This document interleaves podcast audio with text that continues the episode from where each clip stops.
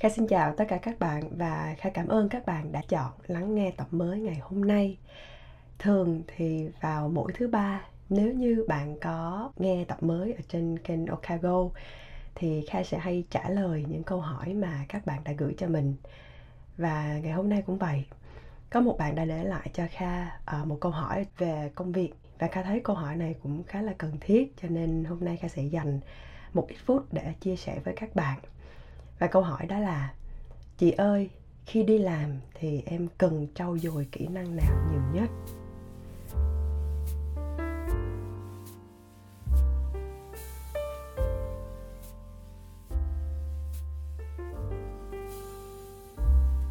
Nói về đi làm, thực sự kha nghĩ là các bạn cần rất rất rất là nhiều kỹ năng. Nào là kỹ năng thuyết trình này kỹ năng bán hàng này nếu như bạn làm ở trong bộ phận kinh doanh, kỹ năng viết lách, và càng khó hơn nữa khi trong câu hỏi này kha không biết được bạn đang làm ở lĩnh vực nào cả để trả lời cho nó thật là chính xác. Tuy nhiên, theo như kinh nghiệm đi làm kha khá của mình, thì kha nghĩ là cho tất cả các ngành nghề nói chung, có lẽ cái kỹ năng đầu tiên mà kha thấy tất cả chúng ta ai cũng cần phải chú tâm và ai cũng nên cải thiện. Nhưng lại ít được nghe nói đến hoặc là hầu như các bạn sẽ không thấy ở trong bản mô tả công việc. Đó chính là kỹ năng lắng nghe. Có rất là nhiều bạn à, rất là hay lo lắng. Đó là làm sao chúng ta phải nói cho thật là hay xuất hiện thật là tự tin. À, làm sao để trở nên nổi bật hơn để được chú ý nhiều hơn nhưng mà mình lại quên mất đi một điều rất là quan trọng. Trước khi muốn nói bất cứ điều gì thì mình cần phải lắng nghe. Nhưng mà bạn cần phải lắng nghe như thế nào? Um, kha đã rút ra được một vài cái kinh nghiệm và hôm nay kha sẽ chia sẻ với bạn ba cái sai sót lớn nhất mà chính bản thân kha đã từng mắc phải khi lắng nghe người đối diện đồng thời kha cũng sẽ chia sẻ với bạn ba mẹo rất là nhỏ thôi mà kha đã tự rút ra cho bản thân mình để giúp bạn có thể áp dụng và nâng cao khả năng lắng nghe của mình nhé. Đầu tiên mình sẽ nói về ba điểm sai sót khi kha lắng nghe một ai đó. Thứ nhất lắng nghe nhưng không thực sự là lắng nghe.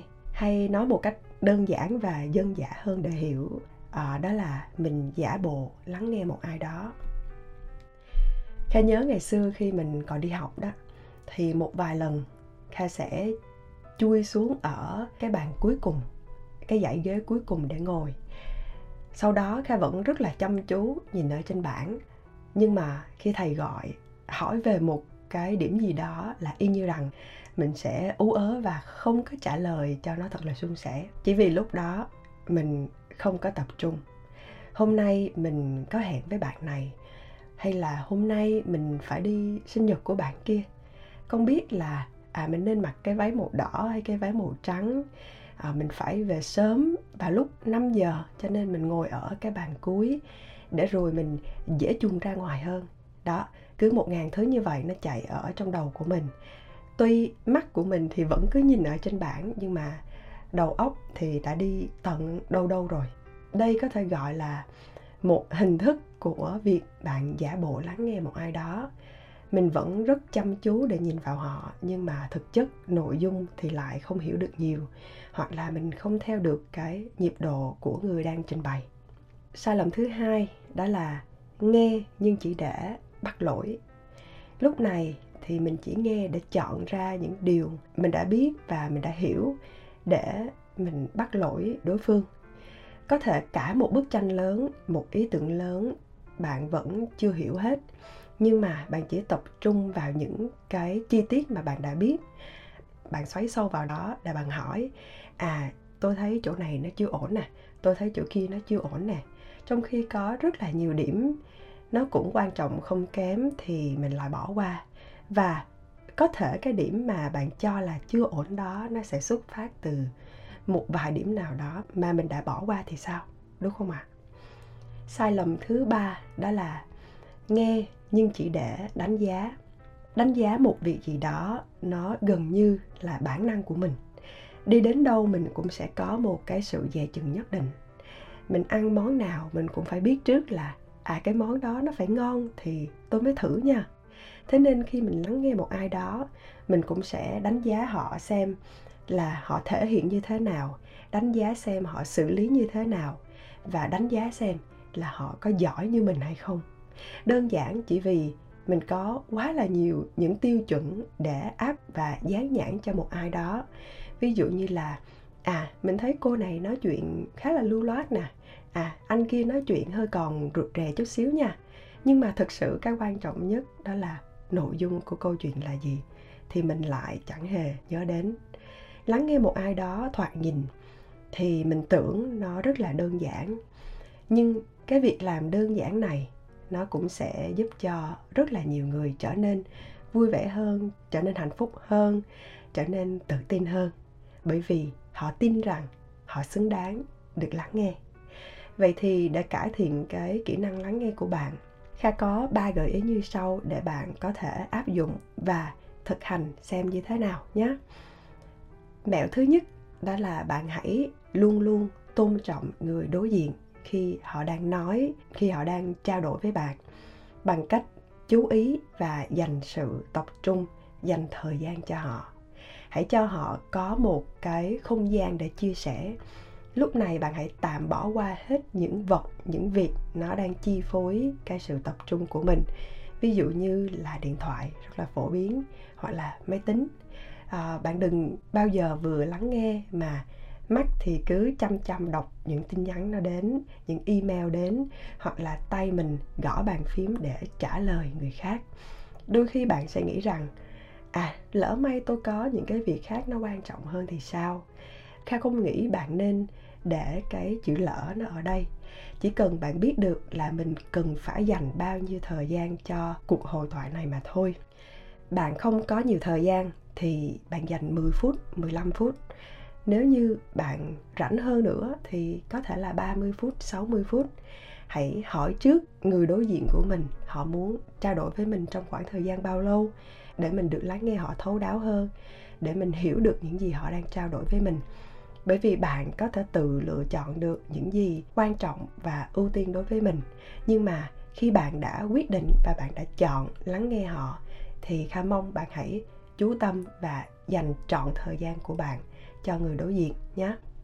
Mẹo thứ hai đó là bạn lắng nghe, nhưng trước tiên là để hiểu, không phải lắng nghe để mình phản hồi hoặc là phản biện.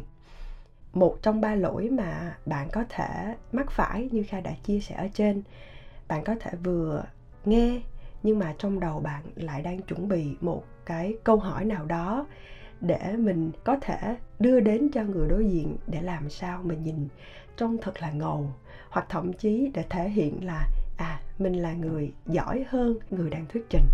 Thì mình sẽ mất đi một cái lượng thông tin khá là lớn, bởi vì mình không thật sự tập trung.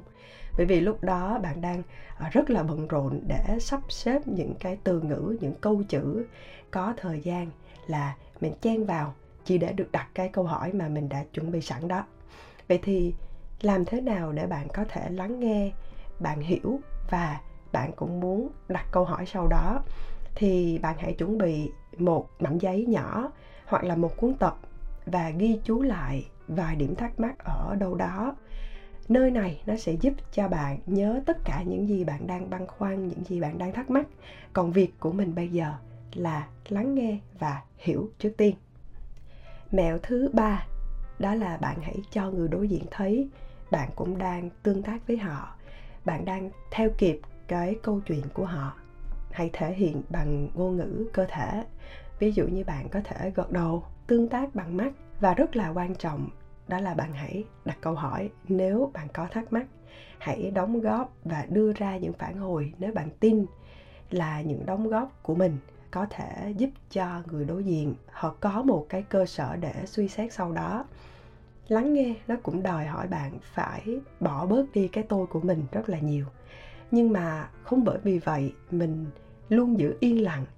Bởi vì có thể người đang nói, có thể người đang chia sẻ, họ rất là cần những lời đóng góp từ bạn. Nhưng để những đóng góp của mình có giá trị thì trước tiên bạn không được để cho bản thân mình được rơi vào trạng thái phán xét một ai đó.